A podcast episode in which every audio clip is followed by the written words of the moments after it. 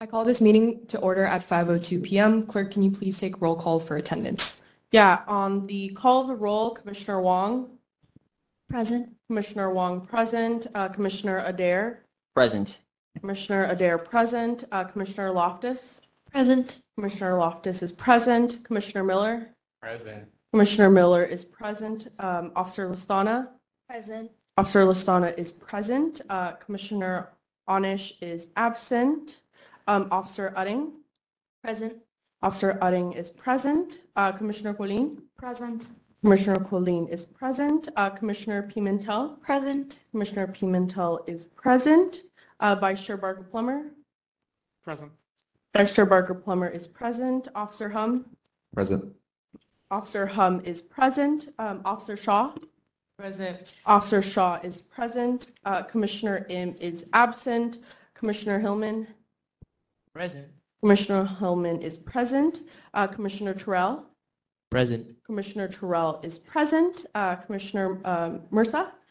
Present. Commissioner Mursa is present. Chair Nguyen. Present. Chair Nguyen is present with 15 present and two absent. You have quorum. Great, thank you. So it looks like Commissioners Anish and Im are both absent. Staff, did they give 72 hours in advance notice? Uh, Commissioner Im has um, no longer qualifies for an excused absence, but they did provide 72 hours in advance. Um, and then Commissioner Anish had a family emergency this morning, so could not provide the 48 hours. Okay. Are there any motions on the table to excuse these commissioners? I motion to excuse Commissioner Anish. Seconded. Um, Commissioner Colleen motions to excuse Commissioner Anish, seconded by Commissioner Terrell. I didn't know if it was you or Alistair. Um, is there any discussion on this motion? Seeing none, is there any public comment? If members of the public would like to speak, please press star three or raise your hand if you're using the WebEx app, or if you're here in person, you can come behind the podium. You have no public comment. Thank you. So now we'll be doing a voice vote to excuse Commissioner Niche. All those in favor, please say aye. Aye. All those opposed say nay. Great, so the motion passes. Um, Clerk, can you please call item number two? Item number two is communications. The minutes will reflect that the Youth Commission participated in this meeting in person with remote access. The commission recognizes that public access to city services is essential and invites public participation in the following ways. First, public comment will be available on each item on this agenda. Comments or opportunities to speak during public comment period are available via phone call by calling 415-655-001, meeting ID 2488 949-7630, then pound, and then pound again, or you can join us via the WebEx system. When connected, you will hear the meeting discussions, but will be muted and in listening mode only. When your item of interest comes up, please dial star three to be added to the speaker line if you've called in, or if you join us via the WebEx app, you may also raise your hand. Alternatively, you may submit public comment in writing at either of the following ways. Email them to the Youth Commission at Y-O-U-T-H-C-O-M at sfgov.org. If you submit public comment via email, it will be forwarded to the commissioners and be included as part of the official file. You may also send your written comments via U.S. Postal Service to the office of the City Hall at 1 Dr. Carlton B. Goodlett Place, room 345, San Francisco, California, 94102. Those attending the meeting in person will have the opportunity to speak in public comment first before remote access. That concludes my communications. Great, thank you. Clerk, can you please call item number three? Item number three is approval of the agenda. Okay, so commissioners, please take this time to look over today's agenda. As a reminder, there's an expectation that everyone looks at the agenda prior to the meeting, and I will accept any motions whenever y'all are ready. Motion to approve Commissioner Utting. Seconded Commissioner Colleen. Commissioner Utting motions to approve today's agenda, seconded by Commissioner Colleen. Is there any discussion on this motion? Seeing none, is there any public comment? If members of the public would like to speak on this item, please press star three or raise your hand in the WebEx app or line up behind the podium. And you have no public comment. Thank you. Public comment is now closed. So now we'll be doing a voice vote to pass the agenda. All those in favor, please say aye. Aye. All those opposed say nay. So the motion pass- passes. Clerk, can you please call item number four? Item number four is approval of the minutes for the May 1st, 2023 Full Youth Commission meeting. Commissioners, please take this time to look over the minutes from the last full youth commission meeting, and I'll be accepting any motions whenever y'all are ready. Motion to approve the minutes by Commissioner Colleen. Seconded. Commissioner Colleen motions to approve the minutes, seconded by Commissioner Barker Plummer. Is there any discussion on this motion? Seeing none, is there any public comment? If members of the public would like to speak, please press star three, raise your hand in the WebEx app, or line up behind the podium. And you have no public comment. Thank you. Public comment is now closed. Now we'll be taking a voice vote to pass the minutes. All those in favor, please say aye. Aye. All those opposed say nay. Okay, thank you. The minutes have passed. Clerk, can you please call item number five? Item number five is general public comment for matters under the jurisdiction of the Full Youth Commission, but not on today's agenda.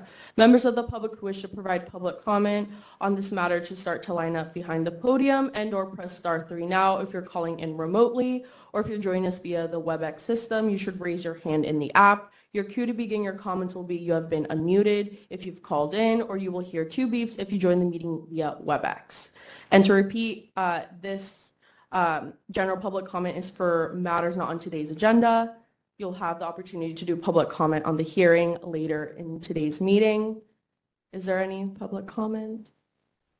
Is there any line? Okay, you have no public comment.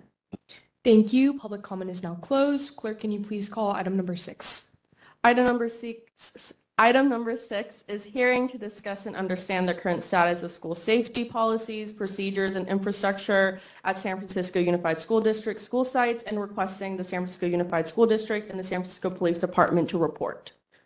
Okay, great. Thank you. So today we'll be hearing from SFUSD and the San Francisco Police Department on status of current school safety measures.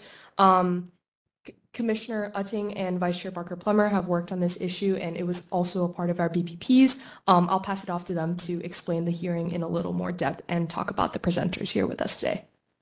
Thank you, Chair Nguyen, and thank you everyone for joining us today. School safety is an issue that Commissioner Barker Plummer and I have been working on for almost three years. Over the years, we've become more aware of the lack of adequate school safety infrastructure and other measures to keep students safe in schools. We understand that this is an issue that requires collaboration and support with the city and SFUSD to ensure that our schools are safe. However, we want to ensure that this process happens as soon and efficiently as possible. As an SFUSD student surrounded by news of gun violence and school threats, I know it's important to be and feel safe in schools. However, I want to restate that we do not support police in schools, and that's not the purpose of this hearing. We just want to ensure that schools are safe and joyful spaces for learning. I look forward to hearing from the departments presenting today, and thank you all for being here. Thank you, Commissioner Utting, and thank you, Chair Nguyen. Um, and thank you to everyone who is here today joining us for this important hearing. The issue of school safety is an important issue that requires urgent attention from all parties involved. The goal of today's hearing is to understand the current safety policies, procedures, and infrastructure in San Francisco Unified School District schools. This information should help us with our ongoing advocacy and work on school safety, as well as to provide needed oversight on this issue. The unfortunate, but certainly not unsolvable, reality of 21st century America is that our schools have become a large target for gun violence. The ultimate answer to this crisis is, of course, stronger gun laws to keep weapons of war outside of our schools and youth spaces, but we also must see action locally to ensure everything is being done to keep our school sites safe, uh, safe for students, educators, and staff.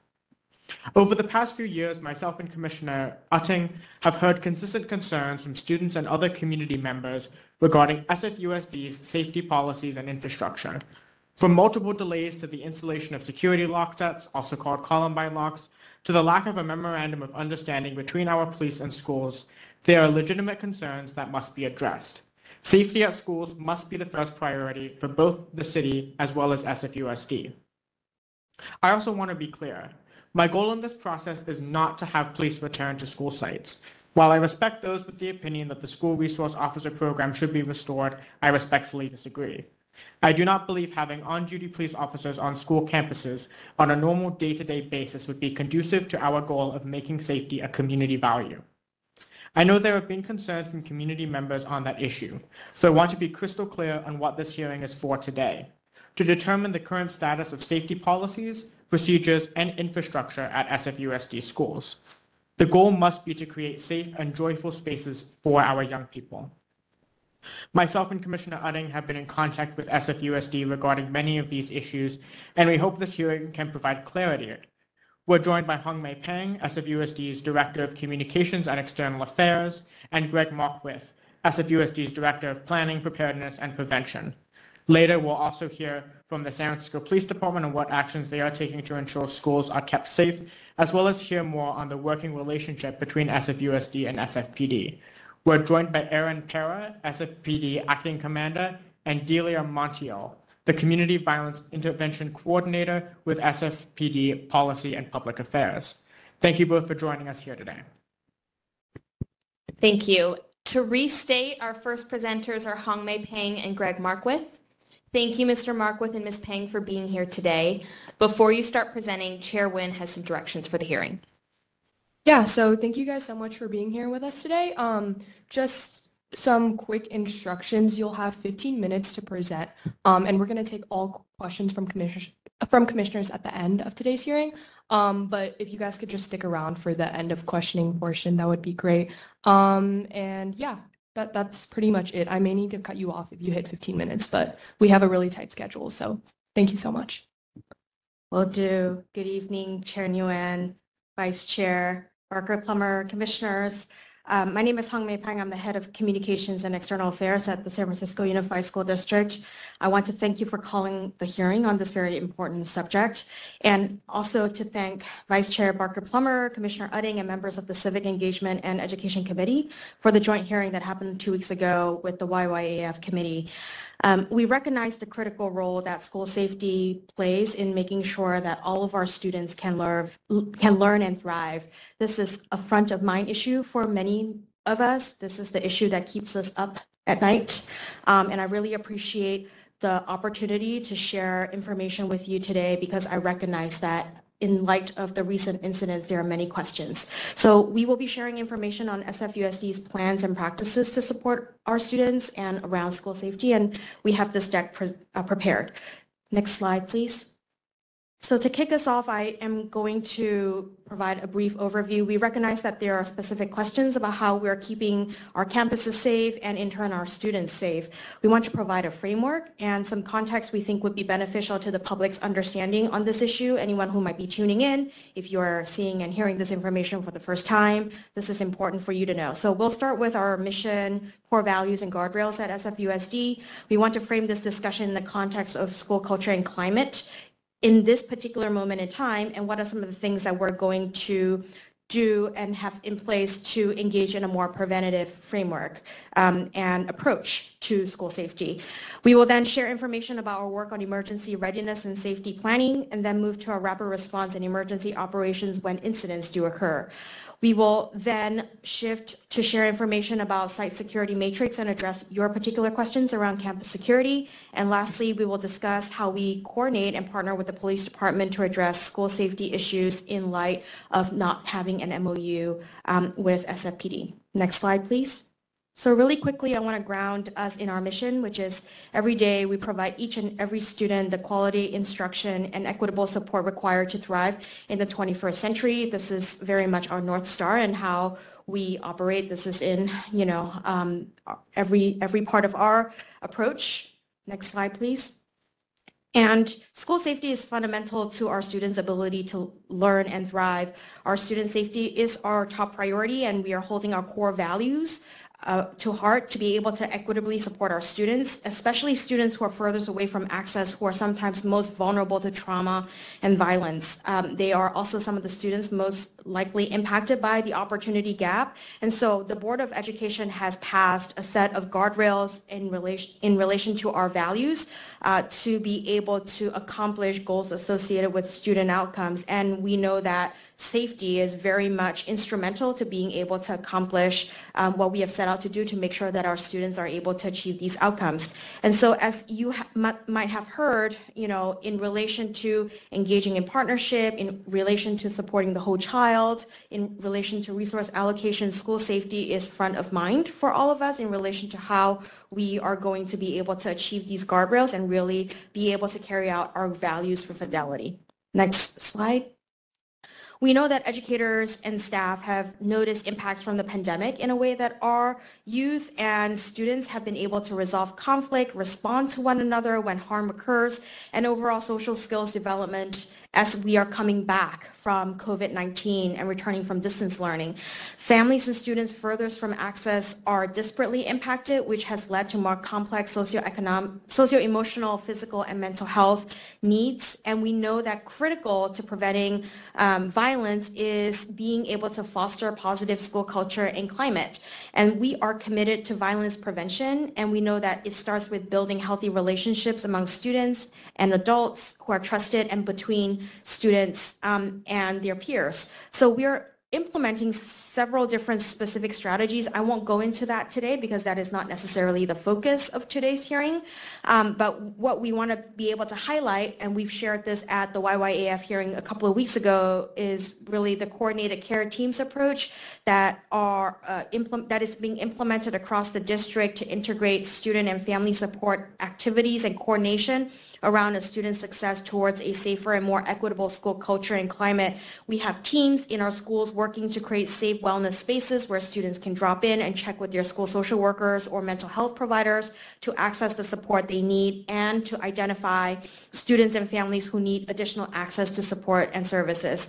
There's also a wellness initiative in partnership with the Department of Children, Youth, and Their Families, DCYF, and the San Francisco Department of Public Health to be able to put a wellness center in every SFUSD high school. We are expanding this model to middle school, and this allows us to be coordinated, be able to deploy central resources in order to serve and wrap around students and their families to be able to curb violence um, at the onset, to be able to address needs, right, that um, sometimes could contribute uh, to escalations or the inability to de-escalate conflict. Uh, in addition to that, you know, when incidents do happen, we do have centrally deployed resources, whether if it's school social workers, school nurses, in order to provide additional care and support. And specifically in our middle school, which is a lot of where the incidents we are observing occurring, right? Um, we have targeted support for middle school uh, students, whether if it's around the wellness teams, central staff, um, or targeted programs to be able to support our middle school students. Um, lastly, I, I, did want to highlight the Say Something Anonymous reporting system. Um, you all might have heard about this partnership that we have with the Sandy Hook Promise Foundation, where students at schools um, who have that program implemented are able to report anonymously any kind of serious concerns about violence or if you, anyone who might be struggling or potentially violent uh, could utilize this app to report and get support and help. And this program has launched and is being implemented at school sites serving students grades 6 through 12. Next slide, please. I want to also very briefly overview our readiness strategy in relation to school safety planning. Happy to answer any additional questions associated with this, but the sort of ethos behind this is when incidents occur, we want to be ready and we want to be prepared. And so um, the school district and our schools are required by state uh, laws to have safety plans in place in an event of an emergency. I'm happy to report that all of our school sites have in fact completed their safety plans. So it is, uh, you know, designed associated with the school's facilities to be able to put protocols and policies in place unique and specific to each school. We employ evidence-based prevention measures and have practices like audits and drills in place at each school and also across the school district to be able to address, respond, and be prepared for any emergencies. It cuts across all emergencies, not just the one that make the headline. So you might be familiar with the stop, drop, and roll. That's one of the, an example of the drills that we utilize to around, you know, um, um, ways that we are able to address fire hazards, for example. So we want to reassure and take this opportunity to reassure you, students, and also families that we are able to effectively respond, deploy resources, and support our students and families. Next slide, please. I want to also briefly talk a little bit about our emergency response. It is um, based on a framework called the National Incident Management System, NIMS, which guides all levels of government, non-governmental organizations, and private sector to move together and work together to prevent, protect against, mitigate, and respond to and recover from any incidents. Um, this includes the work that we do with our partners at SFPD, but also our partners oftentimes at DPH, DCYF. Parallel to this operational framework is the Joint Information Systems or Center. It's what provides the mechanism to organize, integrate, and coordinate information to ensure timely, accurate, accessible, and consistent messaging across multiple jurisdictions and or disciplines. So this is the structure that we employ when there is an incident that is happening um, at a school or even district-wide incident when we plan around things like earthquake um, preparedness, right? Um, that this information system is the one that we employ and utilize to notify families when there's something that might be happening at a school or to be able to really engage in coordinated planning and information sharing, gathering with our city partners to ensure that those who are impacted have the resources and supports that they need. Um, it allows us to effectively coordinate internally with internally with our staff and externally with city partners and communicate with families and stakeholders alike. Next slide, please. I want to also share with you the model for how we operationalize, um, sorry to be redundant, the Emergency Operations Center, which is implemented at the onset of an incident. Effective coordination across the entire district between central offices and school sites allow us to effectively address incidents when they happen. This is the structure that gets activated when there is an emergency at school. So for example, when there is a lock out or a lockdown. Um, these are the protocols and this is the structure that gets activated um, to address safety issues at our school. Um, we have successfully diffused potential danger, um, and you know we want to really highlight the fact that this is an ongoing structure that continues to be employed until an incident is comes to a close, and that is a determination that oftentimes we make in partnership with SFPD.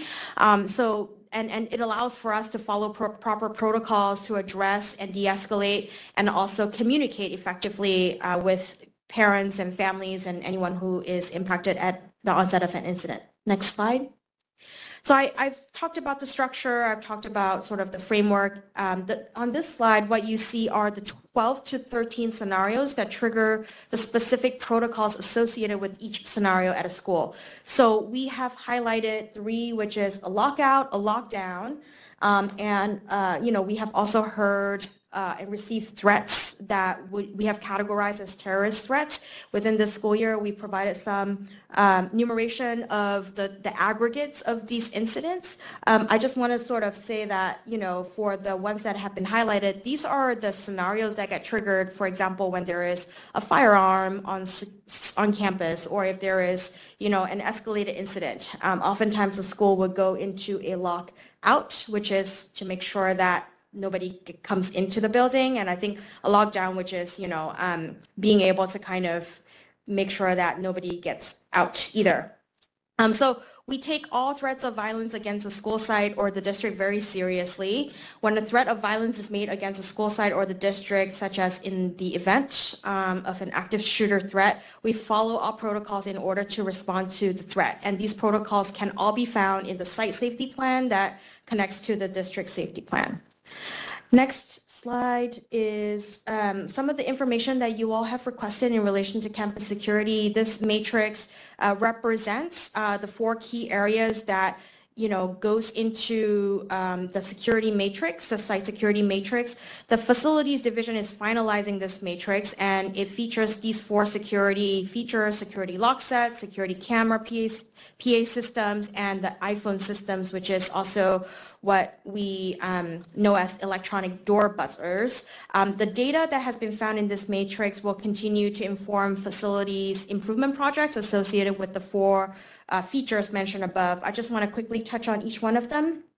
Um, around locks, I did want to highlight that in order to best protect students and staff, it is not our practice to share site level disaggregated data in terms of which school site might not have a lock quite yet, but we are very much committed to the implementation, which means that, you know, we are very um, diligently working to implement um, the installation of security locks set, sets, which are being staggered um, since it has been rolling out in, um, I believe, September 21st, 2022. Um, 90% of our school classrooms have these security lock sets. So we are 90% completion completion in relation to the installation of the lock sets. We are projected to complete this um, project by spring 2024 and we'd be happy to share any updates as we progress. Around PA systems, this is the next large project that will commence um, and we are engaging in uh, site level assessment and ground truthing, and we will be prioritizing high schools and middle schools for um, the installation of uh, public announcement systems. Uh, it is important to note that every school does have a PA system. They might not be modernized. They might need to be modernized in order to meet the standards that we have set forth, which is what the assessment is meant to do. And um, given the sort of um, scale, right, of the number of schools, the number of PA systems. We are staggering installation. Um, you have asked um, around um, estimate costs for PA systems. Each PA system costs an average of $500,000, and this um, cost may fluctuate based on scope and specifications at each school. So each school site, each campus is different. So we, we just want to make sure that you understand um, the sort of intricacies that go into the implementation of implementation of the, the PA systems. Next, in relation to security cameras, um, we are conducting in this process an audit of our security systems across school sites. Um, this includes both servers and cameras being replaced or repaired to get systems in the best working conditions possible. Um, lastly, around electronic door buzzers, um, we, we are also conducting an assessment of this. Uh, the process for installing these uh, is very much similar to the PA system. Once the assessment has been completed, we will create a list of priority sites. Um, and upon the review of you know, design packages and cost estimates that will get drawn out, um, the project manager in SFUSD will determine how to put out a bid for construction, which is why, because of the specificities associated with each one of these um, features, we do not have um, an estimate cost. And because this is um, still undergoing the assessment phase, we don't have an implementation schedule quite yet, but we'd be happy to keep you posted as we progress. Uh, lastly, I did want to make a quick note associated with funding. Currently, funding is in place to install security lock sets at school sites uh, where they are needed. We do need additional funding to ensure that all school sites have PA systems, remote door access for high traffic entry points, and the wholesale upgrades and replacement of security cameras and servers. We do prioritize safe and secure schools. Um, in our capital planning, our facilities master plan was just passed at the last board meeting um, on May 9th, and this has been an area that's been identified for acceleration. So again, happy to keep you posted as we go. Next slide. So the last piece um, before I wrap up is talking a little bit about the coordination with our partners at SFPD. As you might be aware, in 2020, the SF Board of Education voted to not renew our memorandum of understanding with SFPD, and with the non-renewal, school resource officer programs jointly funded by SFPD was discontinued. And at this time, we have not renewed the MOU between the district and SFPD. However, um, I did want to point out that Markwith, Mr. Markwith, Director of Planning, Preparedness, and Prevention for SFUSD, and also um, Mr. Eric Guthers, who's here today, who um, has been working for a very long time um, and, you know, very closely with our high schools and with our city partners, um, continue to liaise and work with um, different city departments and, and very much with SFPD and uh, Mr. Markwith serves as the liaison between SFPD and the school district. There's a weekly meeting that he attends with designees from the police department and the community engagement division, as well as uh, from our instructional side of the house, central administrators who oversee schools. So the purpose of these meetings is to consult one another about particular incidents, as well as to maintain a direct line of communication. This space is used to ensure that, a, that students' rights are being observed, and so that if there are any concerns that come up, they can be addressed in a collaborative manner. During non-emergency times throughout the week, um, central administrators, assistant superintendents, and directors are also able to consult with SFPD designees and from the community engagement division. Um, in light of the recent incidents, I know that school sites have been working specifically with precinct captains um, to host community town halls to put some of the concerns at ease. And so we really do appreciate over the last two years the guidance and feedback on the creation of safety protocols at our schools and how to respond to incidents um, that SFPD has provided and you know we we definitely want to make sure that we're able to you know engage um, with our partners on an ongoing manner so uh, hopefully this is a good segue um, and, and build up to the next portion um, and that concludes our presentation we're here to answer any additional questions Great. Thank you so much, Hong Mei, for presenting to us today. Um, so commissioners, if you guys have any questions now, please be sure to write them down, um, and we'll take them in about 15 minutes after SFPD presents. Um, but, okay. So our next presenter, um, I'll pass it off to Vice Chair Barker Plummer to introduce. Thank you. Um, I'd like to now welcome Aaron Pera, SFPD Acting Commander, and Delia Montiel, I hope I'm pronouncing your name correctly, um, the Community Violence Intervention Coordinator with SFPD Policy and Public Affairs, um, and they'll be presenting on behalf of the San Francisco Police Department. So yeah, thank you so much for being here with us today. Um, you can begin whenever you're ready. Like the last presentation, you'll have 15 minutes, um, and we'll have to cut you off after 15 minutes. Um, and again, we'll take all questions at the end. So yeah, feel free to start whenever you're ready. Okay. Well, good evening, Commissioners. Uh, Thanks for including us tonight. Uh, My name is Aaron Pera. I'm the Acting Commander of the Community Engagement Division. I'm joined by Delia Montiel. Uh, She's the Community Violence Intervention Coordinator. And as we're going to be presenting on the resource and safety plans to address youth safety and school violence. So uh, we talked a little bit, it sounds like it was talked a little bit, and you have background on the, you know, the MOU and how the department used to work on it, but I'll just go over it again. So uh, Back in 2020, the San Francisco Unified School District elected not to renew the um, memorandum of understanding with the San Francisco Police Department, which resulted in the disbandment of the School Resource Officer Program. So prior to disbanding, each station had a school resource officer assigned to the schools within their districts. And, and the- these officers uh, would basically work with the school on a daily basis. You know, they'd build a relationship with the school, and if there's any calls for service, they would be the ones that would handle it. So now we're, where we're at now is, is that there's, there's no school resource officers. So if a call for service comes out, it's the responsibility of the school to contact our DEM or Department of Emergency Management. That's like the 911 or the non-emergency number, and then we will immediately respond out. And of course, if it's a- an emergency, like an active attacker or something like that, you know, it's elevated, and we understand there's a school involved, so we're going to head right out there. Uh, With these changes also, we also have new protocols and procedures that we're bound by uh, when we go on to uh, Unified School District grounds. Guess we'll do the next slide now.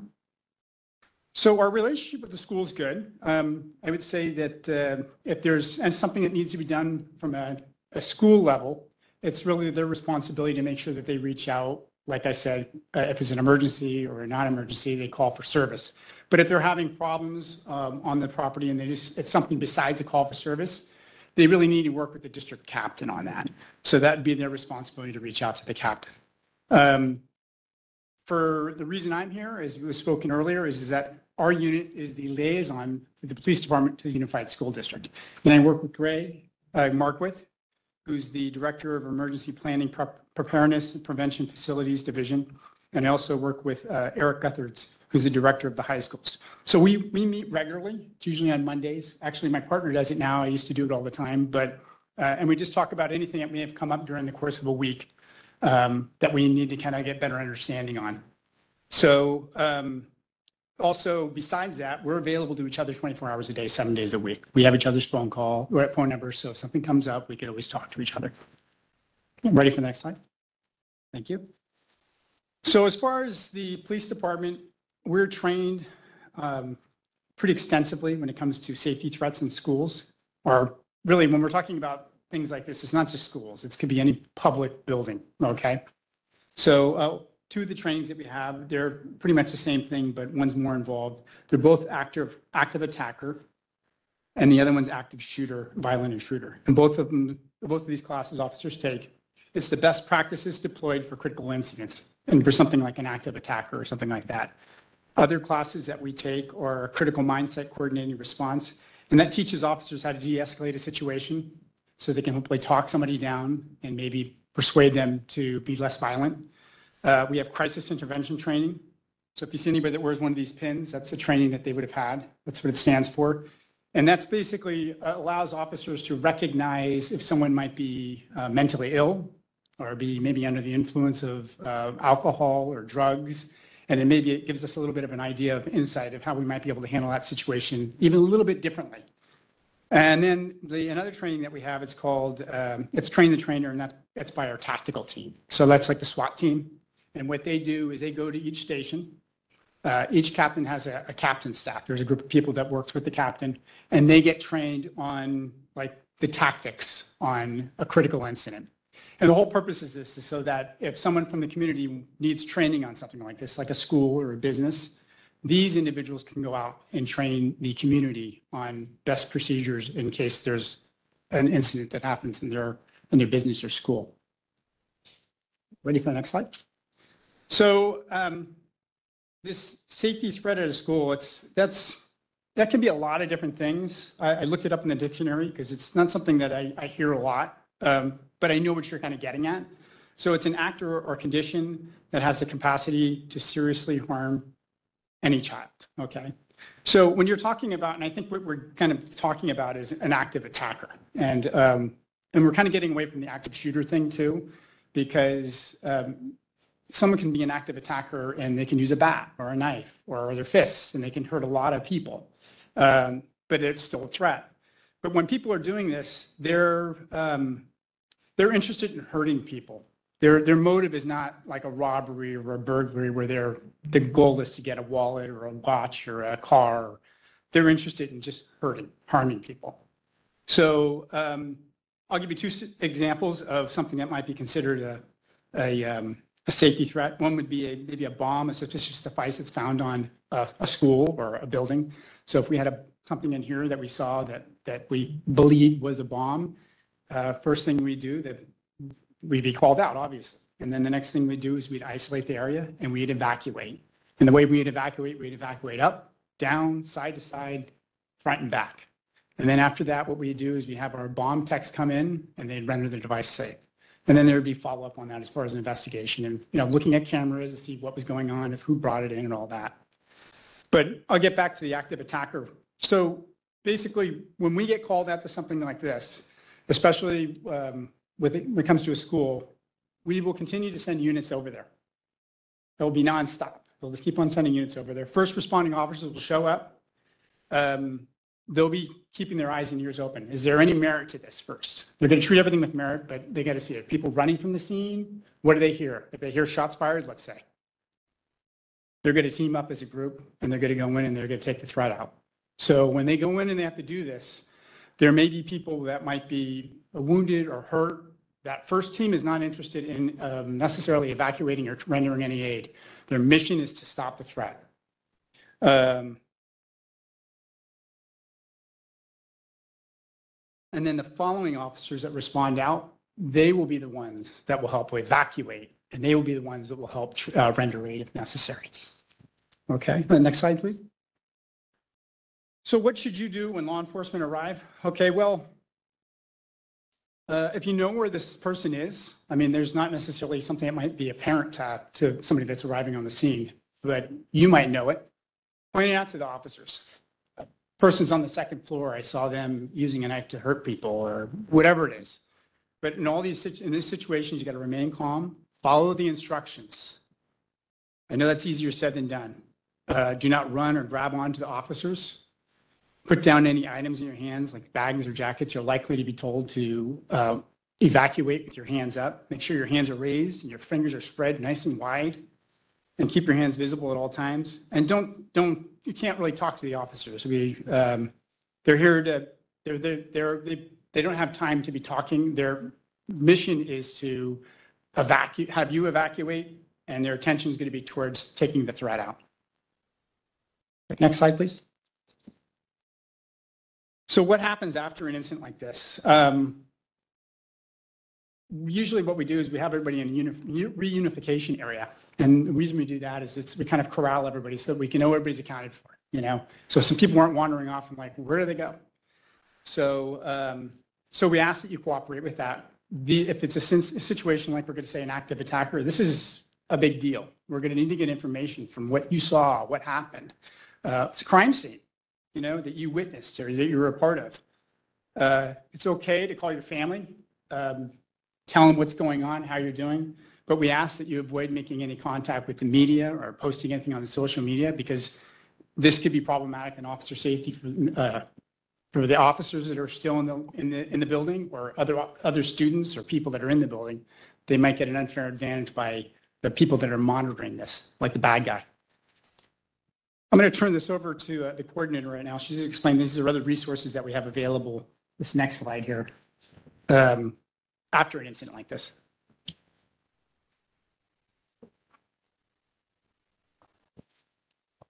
Good evening, Commissioners. Thank you for having me today.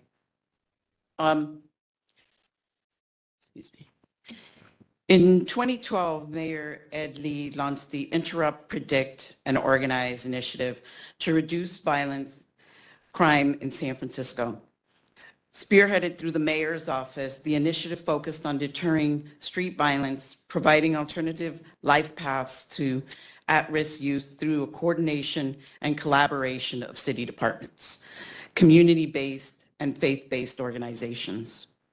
The initiative included a coordinating body, which became known as the Street Violence Response Team. As part of that initiative, it also included a street outreach component, a crisis services component, and an employment opportunity component. The initiative, the initiative that originally started in 2012 garnered local and broad recognition throughout the United States. Components of the initiative were transitioned to key departments to carry on its very important work with the understanding that the partnerships remain in place. In 2018, the San Francisco Police Department acquired the coordinating aspect of the initiative, the Street Violence Response Team, or SVRT as it's become known, whose purpose was to coordinate and plan an effective response to street violence and critical incidents throughout the city in order to provide wraparound services to those impacted. The Street Violence Response Team, or SVRT, meets weekly to assess, strategize, and collaborate on a response to those most impacted, their families, and the community. As you can see, we focused on, and as you heard as a running theme of many of the conversations you heard with safety, is a, a deep collaboration of city departments and community-based organizations. And I would just, I know it's kind of small on the screen, but uh, I wanted to highlight a few of the city departments that are within um, membership and partnership of the SVRT team. Um, I will highlight just a few on the on each one of the categories. But as far as city departments, you'll note that the San Francisco Unified School District comes to our meeting. Greg, who's here today, um, attends the SVRT meeting um, to bring us information, very important information for this part of the collaboration. We also have a representative from the mayor's office, the mayor's office public safety, um, who also works with uh, the team to kind of bring city department or the mayor's perspective on safety. Um, and a number of other agencies, and I'll, again, I won't go through all of them, but as you know, we have different categories. So we have city agencies, we have law enforcement, we have community-based, and in the law enforcement, of course, being the San Francisco Police Department, the DA's office, and adult and juvenile probation come to the table. Um, the community-based organizations, you will know, we have our street violence intervention um, partners and uh, CYC, who some of you may be familiar with as part of the membership as well. The Community Youth Center comes to the meeting, especially um, since this is what we're here talking about, in the recent incidences, they've come to the table to also help share that information. And of course, our faith-based partners. Each one of these partners play a key role in our city response and continues to be an active process within the city and county of San Francisco. Thank you, and I'll turn it back over to the commander for the rest of the presentation. Thanks, Delia. Okay, I think I have one more slide here. There it is. I don't know what that is, but attack. Um, so uh, this is 10 years worth of data from 2013 to 2023 regarding crimes in and around school campuses.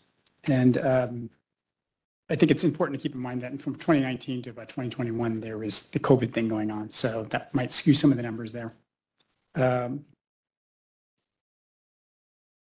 that's all I have. Um, if you have any questions, I'm happy to answer any.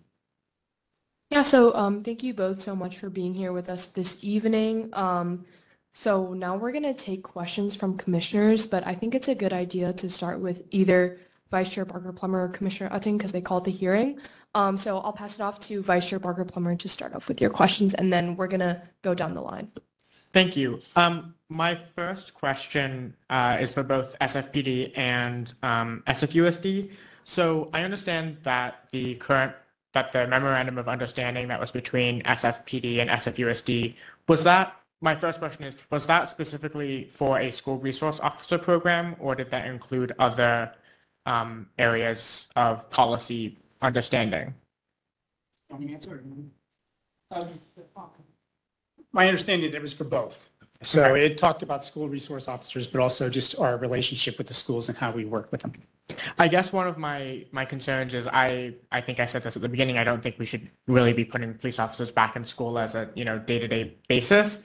I do want to make sure that there is a consistent understanding between both SFUSD and SFPD, both to protect students, to make sure that you know maybe there needs to be extra precaution taken by SFPD officers when they're on school grounds and dealing with minors. Um, obviously, you all have your own procedures for that, but it might be good for both SFUSD and SFPD to have the same understanding and have that in a legal document. Another thing is like, what does information sharing look like between SFUSD and SFPD? Do you guys have like floor plans of schools in the case that you need to respond to an emergency? So I'm wondering if I could get both your perspective as well as um, SFPD's perspective on if you think an MOU would increase um, the, the, the productivity of your relationship and if there are any barriers that not having an MOU has created. Well, I always think that when you, you know, lay everything out and you have it in writing and you talk about what the problems are, it's always better to do that. So I, th- I think an MOU is a great idea. Yeah. Commander. Thank you, Vice Chair. Um, I, I just wanted to kind of clarify that there is nothing currently that prohibits partnership and collaboration um, when an incident happens. So just because the MOU is not in place does not mean that we're not actively, obviously, partnering um, with the police department to address any safety threats that might occur at school. Um, I also believe that as part of the working group, Mr. Markwith um, has has a set of working guidelines and principles um, in place. Would you like to share on that? Um, Thank, thank you all again for having us. We really appreciate it, and thanks for the dialogue that we've been having. Um, You know, I think, ooh, I think Hong Mei made a great point, which is in the absence of the, of the MOU, um, we still work with police on a daily basis. Captain Para and I work really closely together. I have my weekly meetings with, um, prior to Captain Para, it was um, several other folks, and now it's a different captain. Um, And as far as in my opinion, what I would say is, you know, when I came into this role in just, uh, excuse me, January of 2021, you know, we didn't have the MOU. The MOU was was gone, and so there was actually a moment where we had an opportunity to sort of reimagine how we work with SFPD um, as far as the district goes, um, and hence, you know, these these weekly liaison meetings, and it's not just the weekly meetings, but it's the um, daily, sometimes daily conversations several different times a day where I'm speaking with the captain, other officers. Um, but not only that, but supporting investigators and supporting sergeants and anybody who's involved with our school, making sure, honestly, my, I was a site principal for 12 years at, at a high school. And so my biggest concern or the thing that I'm most most working towards is making sure our students' rights are observed and that our students and our schools are being um, you know, engaged with in a way where, where, where students' rights are being observed. And, and to be perfectly honest, that's always been the stance of SFPD. Um, and, and they have so many things in place um, that make sure students' rights are being observed. Um, and so I, I, I feel very proud of the work that we've done over the last two and a half years and look forward to continuing that work. So Thank you. Did you have any other questions that you wanted to ask now? No, I'll just say, you know, I think that this is definitely an area that it's worth us looking into and exploring. Um, I don't think that we should have the same MOU that we did in 2020 and previous, especially considering that it feels like everything is different from 2020. But um, I do think it's, I think like um, the captain said, it's worth having things in writing. And even if that was just whatever sort of standing agreements you have, it might be worth exploring that. So that's just something that I would encourage looking into. I'm not saying that we should or we shouldn't, but you know, and let us know at the youth commission if you want feedback on that, especially when it comes to protecting the rights of students. Like I, I, I agree with you that that needs to be a, a top priority in those discussions. Awesome, thank you. Um, so we're gonna go down the line this way. My question is just, I- just want a little bit more clarity on like the background context to why you guys chose to not continue the school like resource officer program. Um, so from my understanding, each school had one resource officer and they would build relationships with like the administrators at those schools. Um, I'm wondering like how effective that program was in comparison to like just having SFPD on call whenever. Um, so like what did you guys like see any effective changes to having one school resource officer versus just having SFPD on call whenever? I can jump in for a second. Okay, Um, awesome. Thank you. For the record, my name is Eric Guthertz and uh, G-U-T-H-E-R-T-Z. Um, and I am the director of high schools. Formerly, I was the principal of Mission High School uh, for over a decade as well.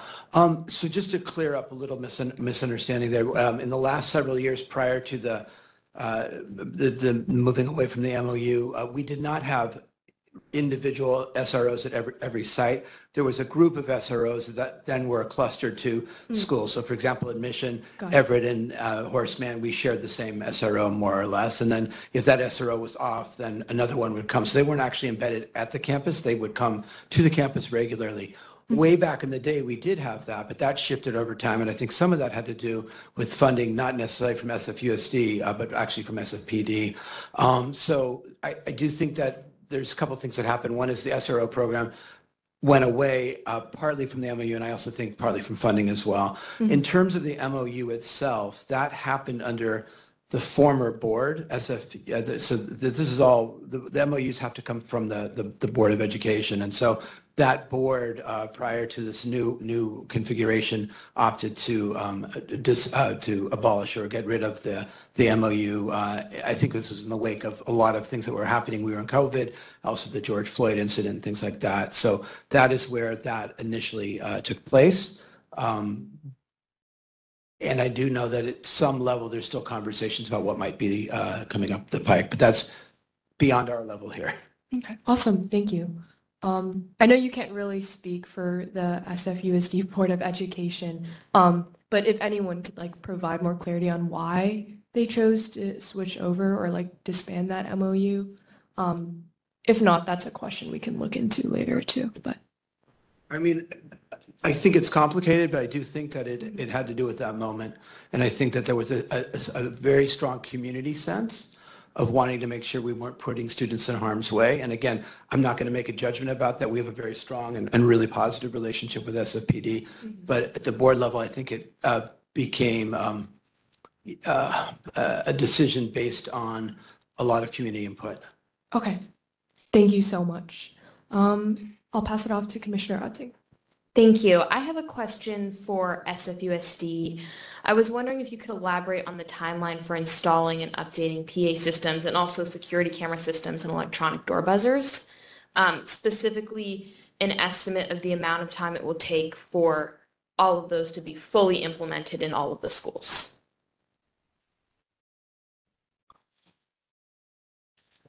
So I heard, um, I heard, um, timeline for security locks, PA systems and Aiphones. Currently, we're working on the security lock, um, the security lock systems at the sites that don't have them right now. Um, the completion timeline, it's looking spring of 2024, where all, all sites will have them done. Um, there's about 15, there are 15 sites, um, that are being worked on currently, and they're going in groupings. They're different packages, um, uh, is what they're called. So we have group of schools now, group of schools next, and so on and so forth through January, February 2024. Um, PA systems are in process right now. We finished all of our assessments right now.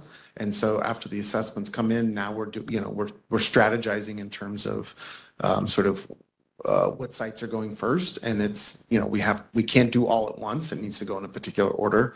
Um, I, I can't give you a, I, I, I, think I would be, um, I don't think it would be, um, I, I don't know if irresponsible is the word, but I, I can't give you a, a, a, a um, effective timeline right now in terms of, uh, you know, when these things will be done. You know, we've selected, um, we're, we're about to select a few to start um, working on, but there's um, almost 40 sites. Um, and so that, that need to be modernized, extended, um, and, so there's, um, or, you know, or, interim fix until the next bond project. So there's, there's a lot of sort of different things at play, especially with the PA system. So it's a lot more complicated than the Aiphone systems.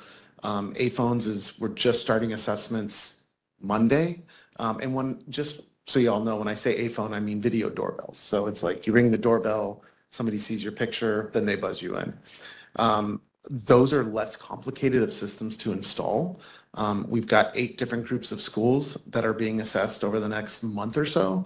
Um, and then once the assessment come back, we're actually doing a lot quicker with bids. So I, I'm I'm not going to guess, but it's going to probably happen sooner than the PA systems, to be honest. Um, and then a majority of the sites that, um, well, I think we're going to, um, given what Hong Mei was talking about earlier, you know, we we do try to keep we don't like to say which schools don't have them or which do, but what I will say is the majority of the sites that do have them right now are elementary schools and, and lower grades. Um, and so we're working on that. And so I don't know if that answers your question, but Aiphones are going to happen, I think, a lot sooner and quicker than PA systems, especially because we have bond money earmarked for the Aiphone systems. Thank you. I do kind of have a follow-up. It sounds like there's a lot to be done, and I, I do understand that. I'm just wondering if there's anything, any support that you would need to speed up the process. Like it sounds to me like for some of the um, school safety infrastructure, it's the budget is dependent on the passage of the next general bond.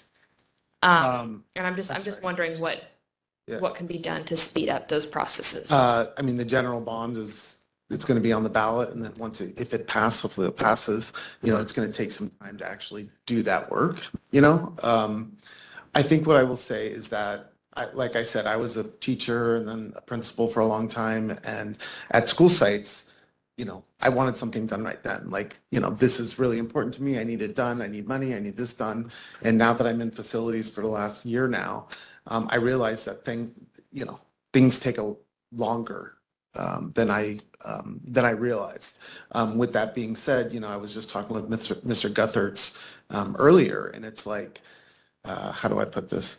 Um, you know, the, the process has started, and because we're a public entity, we're beholden to a particular process, especially like public bidding, things like that. Board meetings need to, you know, things need to be approved in terms of the contracts and the um, the proposals and things like that. So I, I, I don't know that there's anything that, you know, because we're doing it, you know, the process has started and I wish it was faster. Um, but this is, you know, this is the kind of process that we have and that exists in this public system. Thank you. Thank you, Commissioner Utting. Um, I'll pass it off to Commissioner Listana, but I know you had another event scheduled for six, right? Yes. Um, thank you so much for your presentation, but unfortunately, I do have another event to go to. Yeah, go ahead. So I'll be taking a personal point of privilege and leaving. Thank you. Yeah, thanks, Commissioner Listana. Um, I'll pass it off to Commissioner Terrell if you have any questions. Uh, I do not have a question. Okay. Commissioner Adair. I guess this is to be great if uh, Captain Burr for the SFTPD.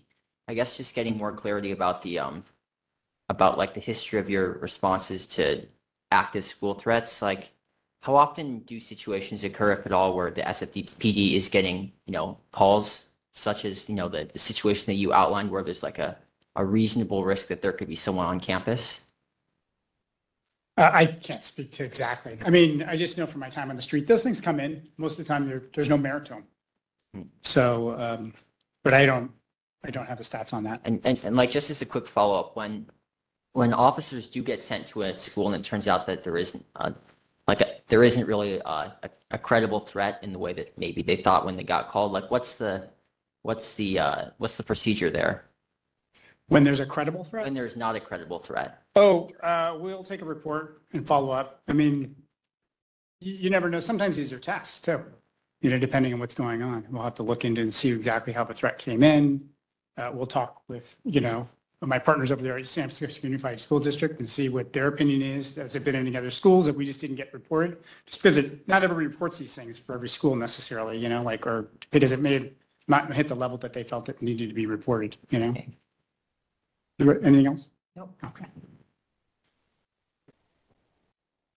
Hello, I have a few questions. Um, I guess my first question is, I, I think tonight we focused um, a lot on like, you know, collaboration with SFPD, but something I'm really interested in is addressing, you know, like the root causes of this violence. You know, what are people's, you know, mental health, you know, struggles, you know, issues at home, you know, or like conflicts that they have in their communities or such that are, you know, influencing this. So I'm really curious. I know um, in your presentation you touched a little bit on like wellness centers and expanding those to middle schools you know like what other initiatives or like it was mentioned in the sfpd presentation that like um, community youth centers is like um, a partner in this but i'm really curious to hear um, more insight about how sfusd is working or um, uh, you know commu- you're working with community partners to prevent you know these issues from occurring in the first place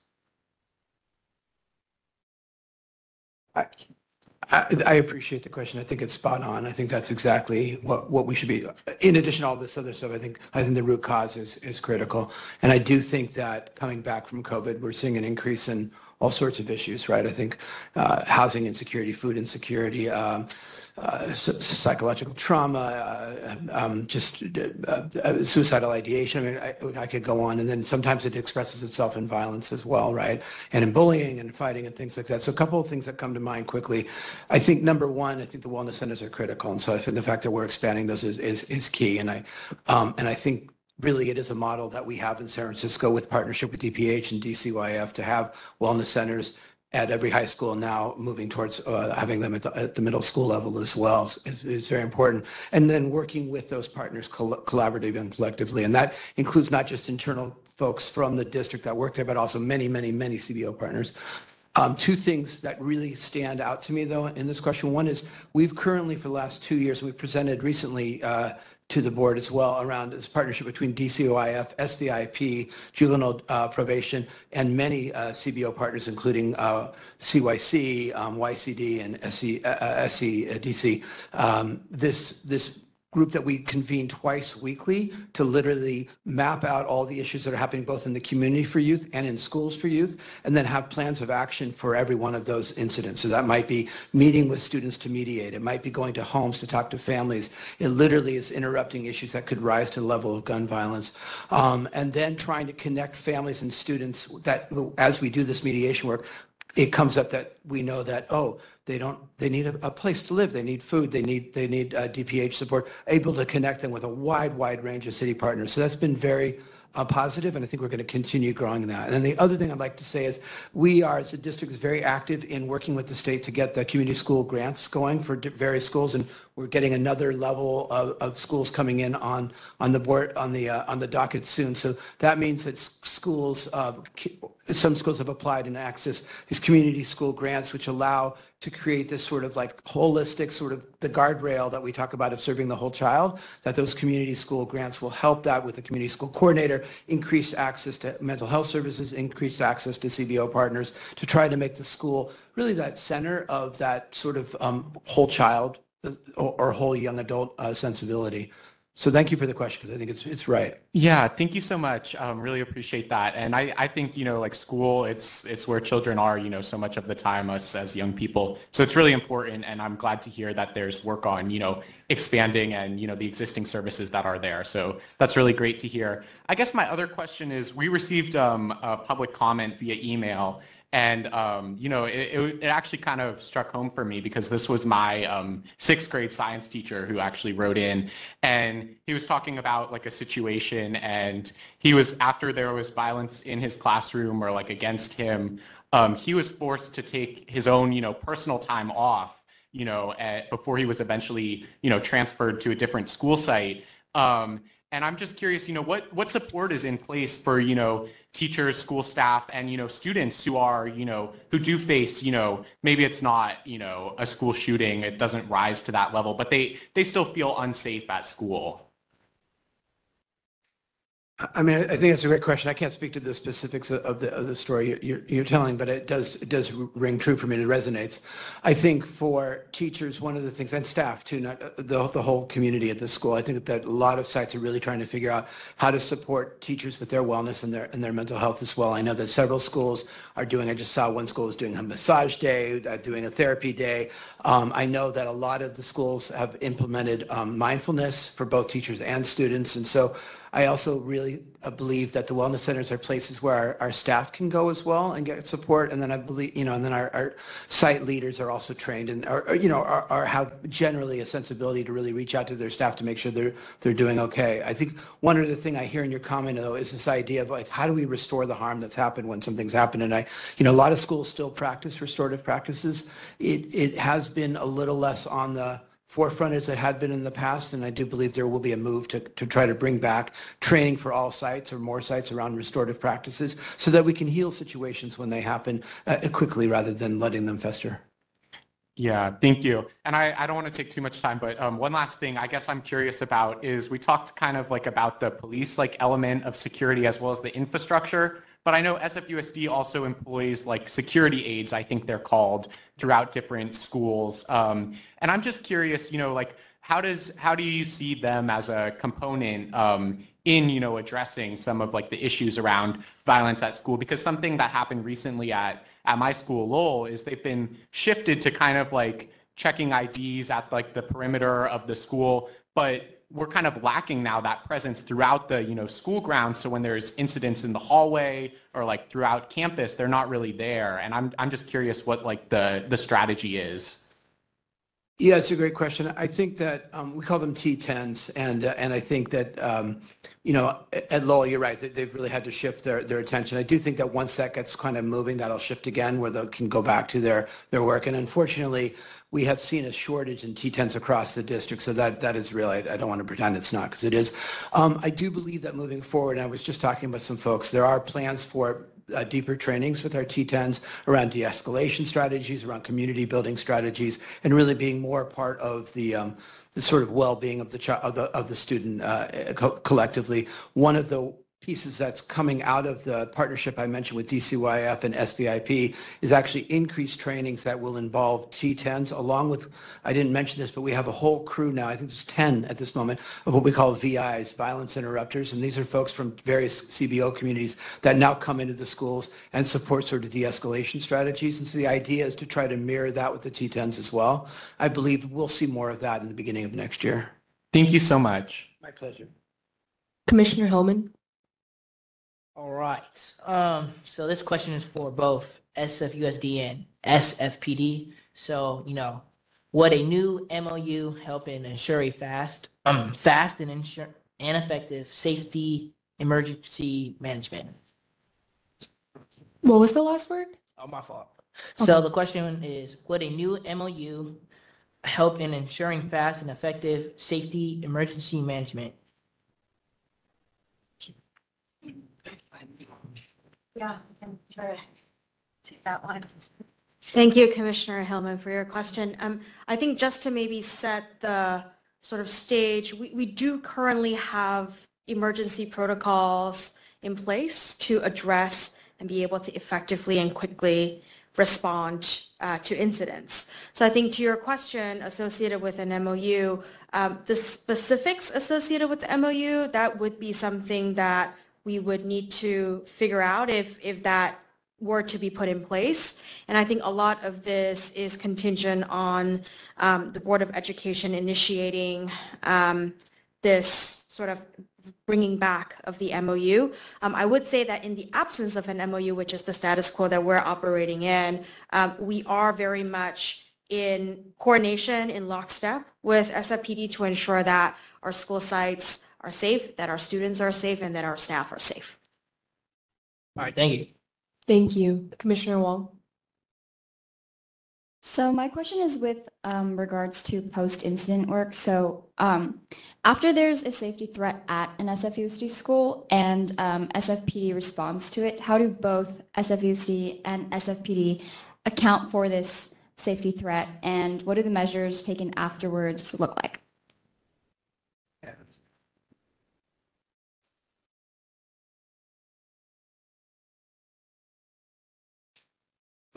So that's a good, great question. Um, spoke to this briefly, but when there's an incident that occurs, one of, uh, excuse me, 13 different incidents, that requires us to open what we call virtual EOC, which is uh, basically a G-chat with um, different people depending on the incident, where I'm the incident, uh, uh, excuse me, the EOC director, and then depending on the incident, there might be a, you know, depending on the incident, um, it might be a different incident commander that's out at the sites.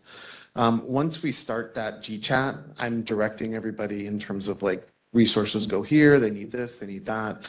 And part of that process is, um, you know, towards the end, when we, when we realize the incident sort of coming to a close, um, we set up time with the, um, with the principal, site leader, whoever else at the site to do a debrief. Um, and while this is also happening, um, I alert the crisis response team um, in Student Family Services Division, and I let um, the folks who who lead that team, hey, this is going on right now in the moment. Please reach out to the wellness center coordinator. Please reach out to the social worker. Please reach out to the nurse, whatever, and so they can start that conversation. Because a lot of times that what looks like what that looks like is depending on the incident. They might have um, more social workers go out. They might you know set up for time for um, um, space for students to, to talk to somebody again, depending on what it is. Um, but then we also do the, the debrief. Um, and that's for me to, to, to figure out, you know, could we have done it better? Could we have done it differently? That sort of thing. Could we have responded in a better way? Um, but it's also to make sure that um, the site leaders also sort of get what they need in terms of, hey, let's talk through this because, you know, this is it's it's an emotional thing for a lot of different folks, especially you know, thinking about those at the site.